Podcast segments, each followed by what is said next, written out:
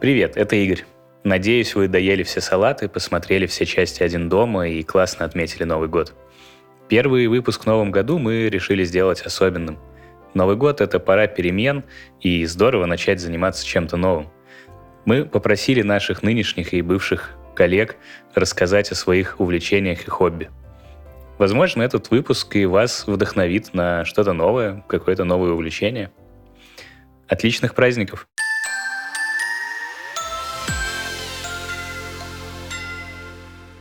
Наш руководитель отдела управления проектов фанат гриля. Что он только в нем не готовит.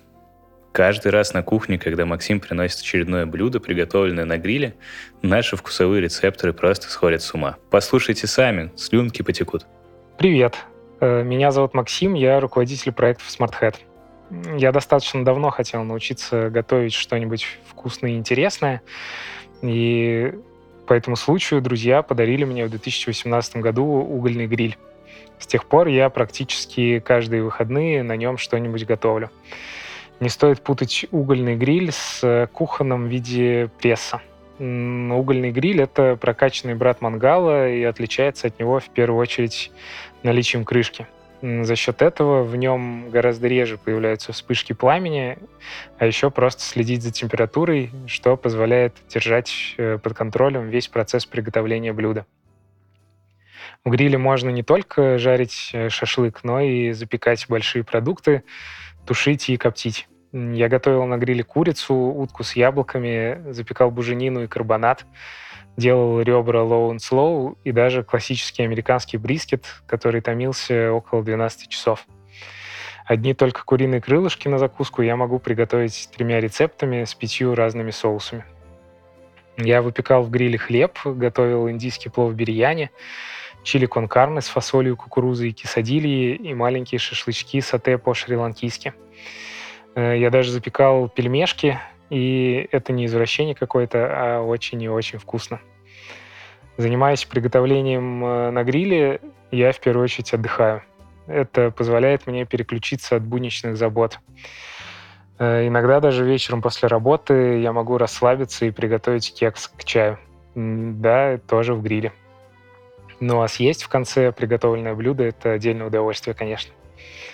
У меня свой дом, и мне удобно использовать угольный гриль.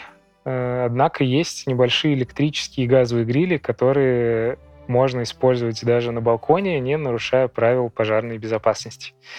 А по вкусовым качествам блюда получаются ничуть не хуже, чем на углях. И если вам интересно, начать можно именно с таких. Как ни странно, готовить на гриле просто. Есть несколько базовых правил. Это контроль температуры и времени приготовления блюда. На самом деле все как в духовке. Только блюда в гриле получаются более сочными, потому что в духовке воздух гораздо сухой. За температурой не только в гриле, но и даже самого продукта, например, стейка, можно следить с помощью беспроводного термометра, наблюдая за показаниями по Wi-Fi со своего смартфона. В общем, без Wi-Fi и здесь не обошлось.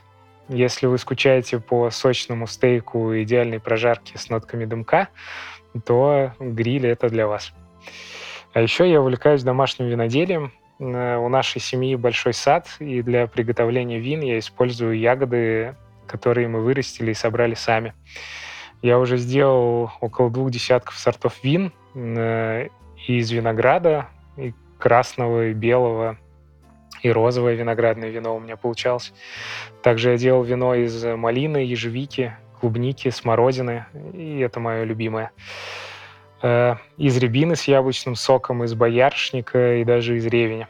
Но еще больше я приготовил настоек и ликеров. Однако это уже совсем другая история.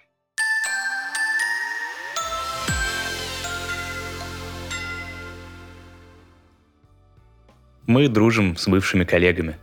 У нас даже есть сообщество SmartHead Alumni для бывших и нынешних сотрудников.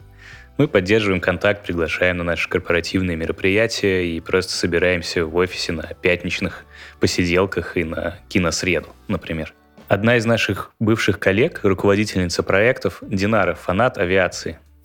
Я пришла к своему хобби, будучи уже взрослым человеком.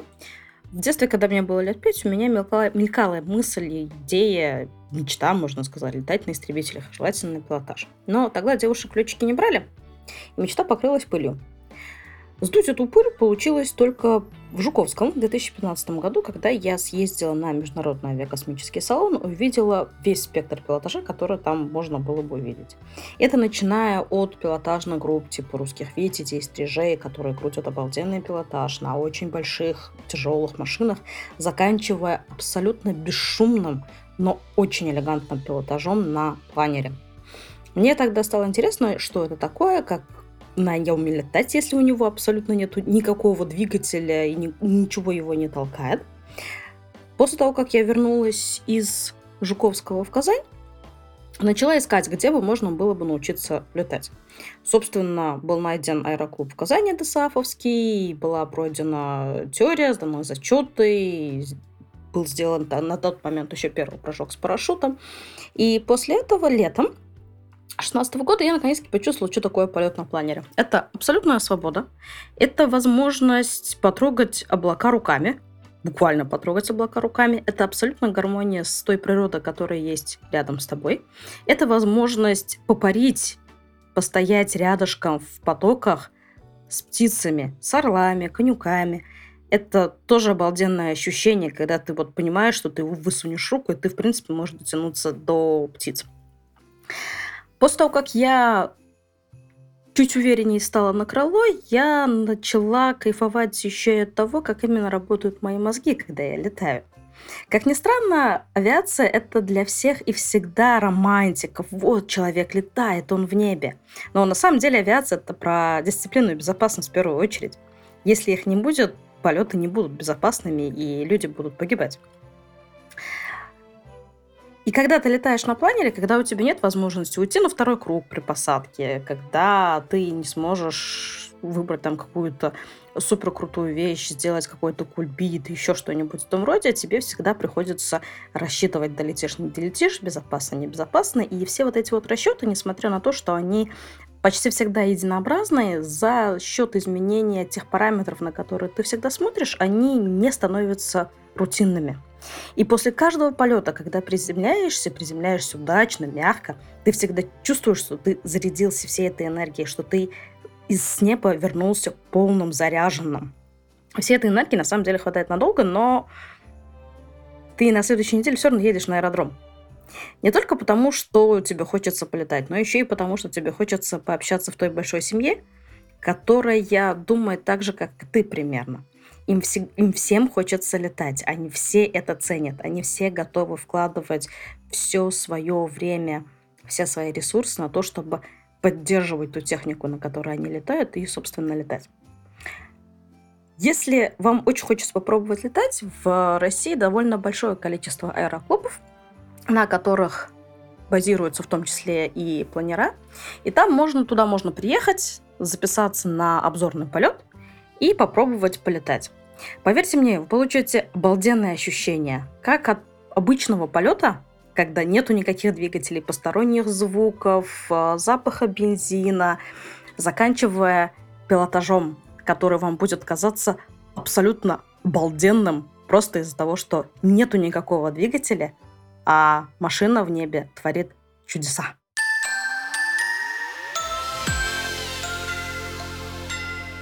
Юля работала у нас с UX/UI-дизайнером. У них с мужем Димой была мечта купить свой дом. Мечта воплотилась в жизнь, и Юля начала делать декор своими руками и освещать процесс его создания в блоге. Привет, я Дмитриева Юля, и я бывший дизайнер SmartHead. Я творческий человек до мозга костей и всегда выходила за рамки своей должности. Создавала мерч для компании, рисовала постеры, в общем, создавала крутую творческую атмосферу вокруг себя. Сейчас я создаю уют в своем доме. Веду блог под ником Julie.co в Instagram, где рассказываю о том, как создаю уют. Я создаю декор своими руками. Наверное, этому поспособствовал тот факт, что мне хотелось наполнить пространство вещами, которые несут мою энергетику. Ведь, когда создаешь что-то своими руками, оно намного теплее, милее, чем если ты это купишь. Возможно, поэтому мы и кухню сами собирали с мужем. Так как у нас ремонт и много инструментов, остатков каких-то материалов, я иногда применяю это в своем творчестве. Вдохновляюсь в основном на просторах интернета, в Pinterest. Что-то просто возникает в моей голове. Или, например, вот вдохновилась как-то на хакатоне SmartHead. Мы с командой сделали меловую черную стену в офисе. Привет, ребята, был классный челлендж. Заняли мы, кстати, первое место. А потом каждое мероприятие в SmartHead я рисовала что-нибудь на этой стене, и мне пришла идея сделать черную меловую стену прямо у себя дома, на нашей светлой кухне. Так как все этапы подготовки я уже знала, поэтому сделала все быстро, там буквально за 2 дня, наверное. И стена шикарно смотрится и часто мелькает в моем Инстаграме. Помимо этого, я занимаюсь различным хендмейдом. Шью коробки из фетровой ткани вручную. Люблю делать вазы из красивых стеклянных бутылок, оставшихся от различных соусов, соков, оливкового масла, кофе. Я их крашу, добавляю джутовую нить, камни, каллиграфические надписи. Иногда я даю предметам вторую жизнь. Например, как-то я сделала декоративный подвес из старого колеса дорожного велосипеда. Представляете? В общем, пришлось приложить немало усилий, чтобы очистить его от вековой грязи. Затем я его покрасила в белый цвет и украсила шикарными искусственными цветами. А еще сделала из кожи ремень, за который подвешиваю это колесо. Получилось вообще классное необычное украшение, очень графично смотрится на черной акцентной стене, как раз в моей кухне. Однажды я сделала для ванны фитокартину, панно из искусственной зелени. Получилось круто, как с картинки из моей головы, которую еще можно и потрогать. Вообще мне приносит огромное удовольствие видеть и осязать результат своей работы. Я думаю, что в век цифровых технологий это особенно ценно. Соглашусь, да, бывает, что не сразу что-то получается. Все мы люди. Но не стоит отчаиваться, можно отложить это и сделать что-то другое, попроще, от чего можно быстро получить результат и удовлетворить себя. Поэтому я могу посоветовать людям, которые хотят создать декор своими руками, наверное, верить в себя, не бояться пробовать, действуйте своему порыву сердца. А еще присоединяйтесь ко мне в Инстаграм, вдохновляйтесь на уют простыми вещами. У меня, кстати, есть мастер-классы, весь процесс я показываю, и буду очень рада знакомству. Ваша Julie.co. Пока-пока.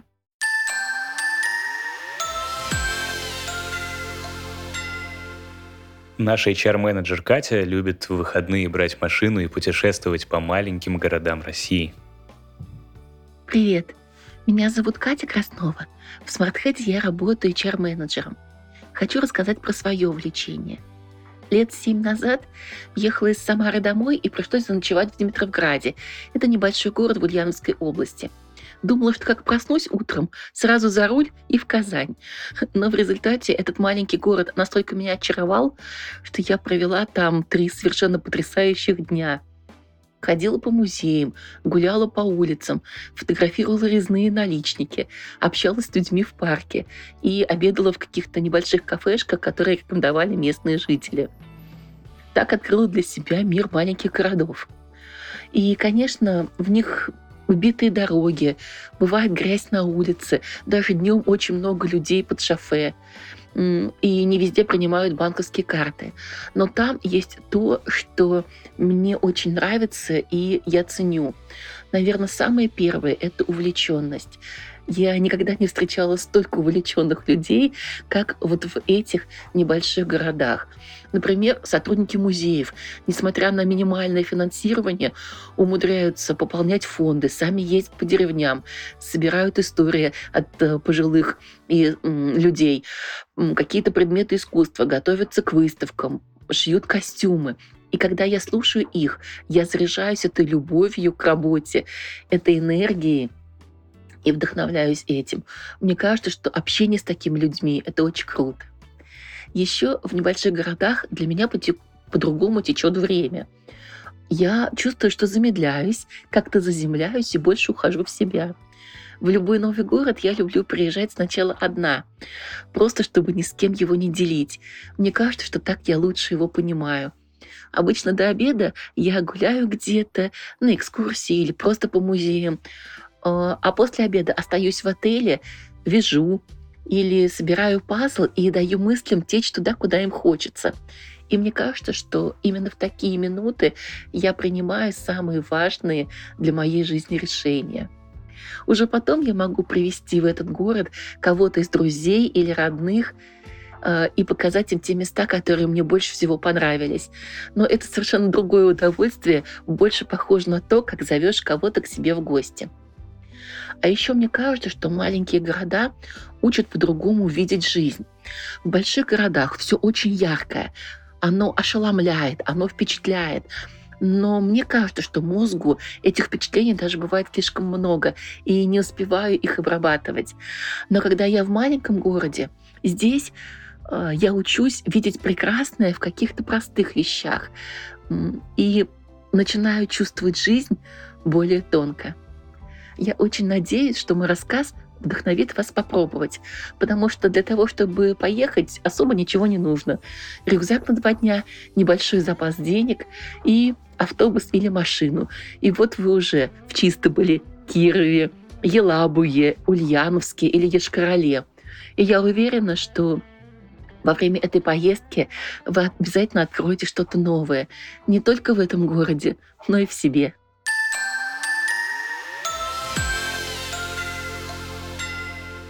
На Новый год нашим клиентам и друзьям мы дарили подарки, которые были сделаны руками наших сотрудников. Это свечи, украшенные сухоцветами, которые сделал наш бухгалтер Айгуль, и изделия из кожи от нашего бэкэнд-разработчика Димы. Всем привет! Меня зовут Айгуль. Знаете, какие самые любимые дни у сотрудников нашей компании? Это когда я выплачиваю им зарплату. Давно хотела найти себе занятие по душе, чтобы можно было отвлечься от ежедневной рутины и забот и побыть наедине с собой. Мне всегда казалось, что я не совсем творческий человек. Но в марте этого года все изменилось. Помню, как вечером листала ленту в Инстаграме, и мне попалась реклама свечей. Я перешла на страницу, минут 30 читала все посты, разглядывала фотографии свечей. Узнала, что свечи бывают не только парафиновые, но и натуральные, например, из соевого или кокосового воска. Я безумно вдохновилась и захотела сделать такую же свечу для себя. Сразу же начала изучать информацию. Для себя я выбрала соевый воск, потому что он натуральный, безопасный и при горении не выделяет вредных веществ. Затем закупила необходимые материалы. И вот моя первая свеча из соевого воска, которую я сделала сама своими руками, готова. А когда ее зажгла, то аромат так быстро наполнил комнату, дома стало тепло и уютно. Для меня свечи — это успокоение, наслаждение процессом, вдохновение. Я остаюсь наедине с собой, а еще я украшаю свечи сухоцветами. И для меня это чистое творчество. Когда мои друзья и знакомые увидели свечи, они захотели их приобрести. Так родился мой небольшой проект Lunar Kandle. Если в вашей жизни не хватает творчества, попробуйте начать что-то делать своими руками. Не бойтесь, экспериментируйте. Желаю удачи во всех ваших начинаниях.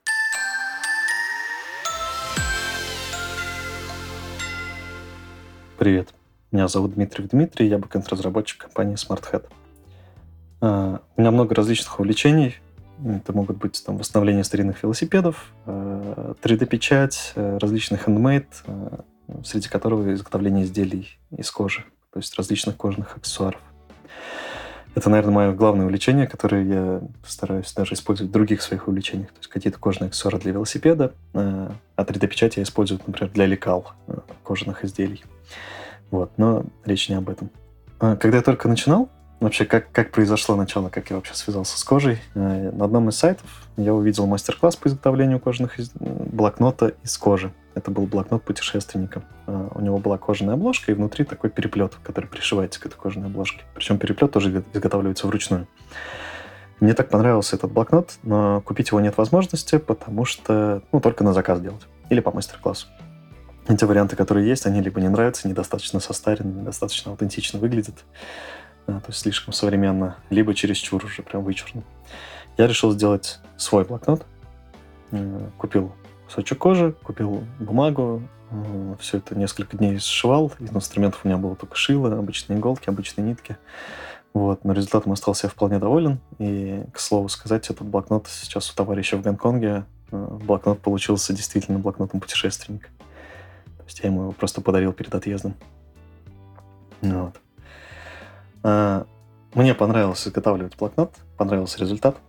Я решил продолжить развиваться в данной области. Тут мне очень помог YouTube в русском сегменте.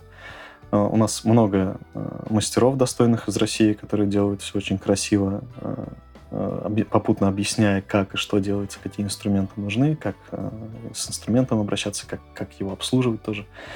Вот. Помимо этого есть и зарубежные мастера, опять же, у которых тоже можно подглядеть некоторые техники. И постепенно, так года за 3, я обзавелся необходимым инструментом, обзавелся необходимыми навыками, начал производить помимо блокнотов кошельки, карт-холдеры, док-холдеры, различные ремни. Вот. Что вообще ценного в этом занятии, наверное, в том, что форма изделия, его цвет, то, как оно будет выглядеть, то, как оно будет сделано, это целиком зависит только от вашего воображения, то есть ты волен делать все, что угодно. Да, процесс начинается с построения выкройки, то есть захотел я кошелек, я сначала обмериваю, там, например, карты внутри, сколько отделов я хочу для карт, их размеры, даю какие-то допуски на припуски на сшивание, вот, рисую чертеж от этого всего дела. Потом печатаю, пытаюсь в бумаге собрать как-то. Если в бумаге все хорошо получилось, я переношу изделие на кожу. Шью первые пробные изделия, и потом уже дальше печатаю лекало для этого изделия и уже по лекалам работаю. Вот. Помимо возможности создавать вообще невероятных форм изделия, есть еще такая радость дарить свои изделия. Не просто продавать. Иногда продавать, конечно, тоже важно, чтобы окупать стоимость кожи, но дарить людям, как сказать, как частичку себя. Вот. Это тоже очень ценно. Люди обычно очень радуются. Различные люди. Я так обшил всю свою семью. Что я могу вообще посоветовать людям, которые тоже хотят заниматься из кожи? Не отчаиваться. Да, не всегда все будет получаться с первого раза. Возможно, иногда придется попытаться несколько раз. То есть у меня тоже не все так гладко шло. Я учился с перерывами. Какие-то вещи у меня не получались, какие-то вещи до сих пор не получаются, но я стараюсь над ними работать и улучшать. Вот. Так что, как писали в одной известной книге, кто знает, там была такая фраза «Не паникуй». Вот. Всего хорошего, пока.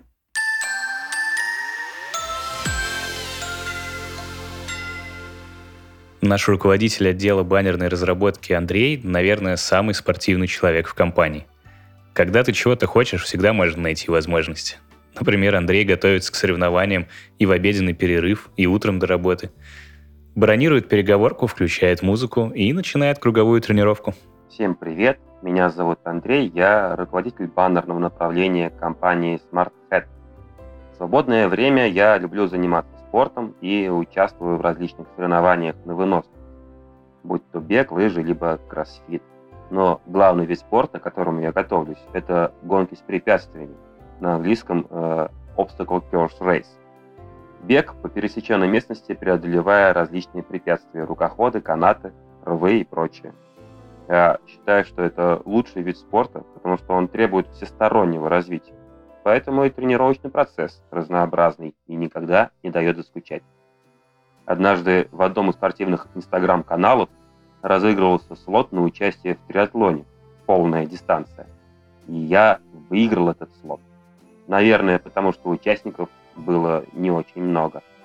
Триатлон – это вид спорта, где надо подряд преодолеть 3 дисциплины – плавание, велосипед и бег.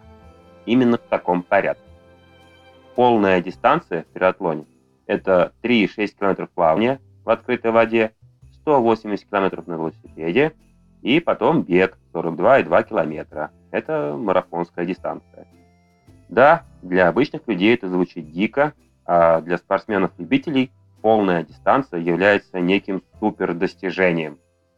Но систематично и осмысленно, занимаясь спортом уже несколько лет, я знал, что мне это под силу.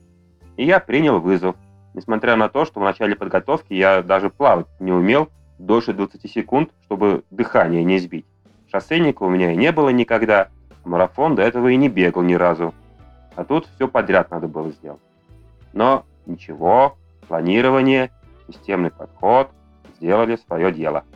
Я прочитал книгу по подготовке к триатлону, которая систематизировала мои знания по спортивной подготовке.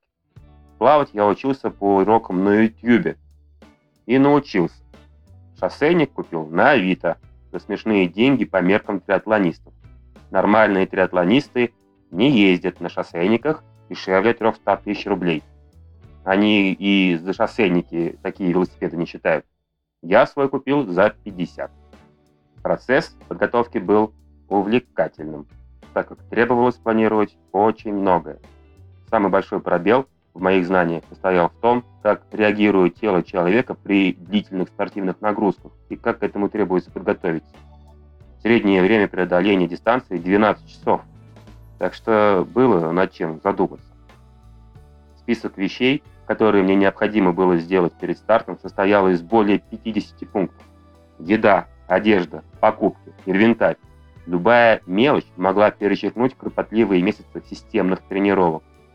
Столько историй я наслышался про проколотые колеса во время велоэтапа. Запаски под рукой не было, и все, прощай финиш. Или банально не хватило еды, и организм, что называется, встал. Да, кушать и пить надо было в процессе, с интервалом 30 минут. И глотать солевые таблетки, которые обеспечивают организм необходимыми электролитами, снижая тепловой стресс и вероятность мышечных спазмов из-за потоотделения. И множество других мелочей. Мне удалось финишировать. Я не буду лукавить, финишировал на пределе своих возможностей. Последние 10 километров бега были самыми трудными в моей жизни. Еда уже не лезла, мышцы забиты, поэтому бежал в очень неестественной для себя позе. В голове как мантру повторял одну фразу. Осталось 10 километров, осталось 10 километров, осталось 9 километров, осталось 9 километров. Дистанцию преодолел меньше, чем за 12 часов, что считается не бог весть каким результатом в мире любительского триатлона. Но вы попробуйте сами, я вам гарантирую, вам понравится.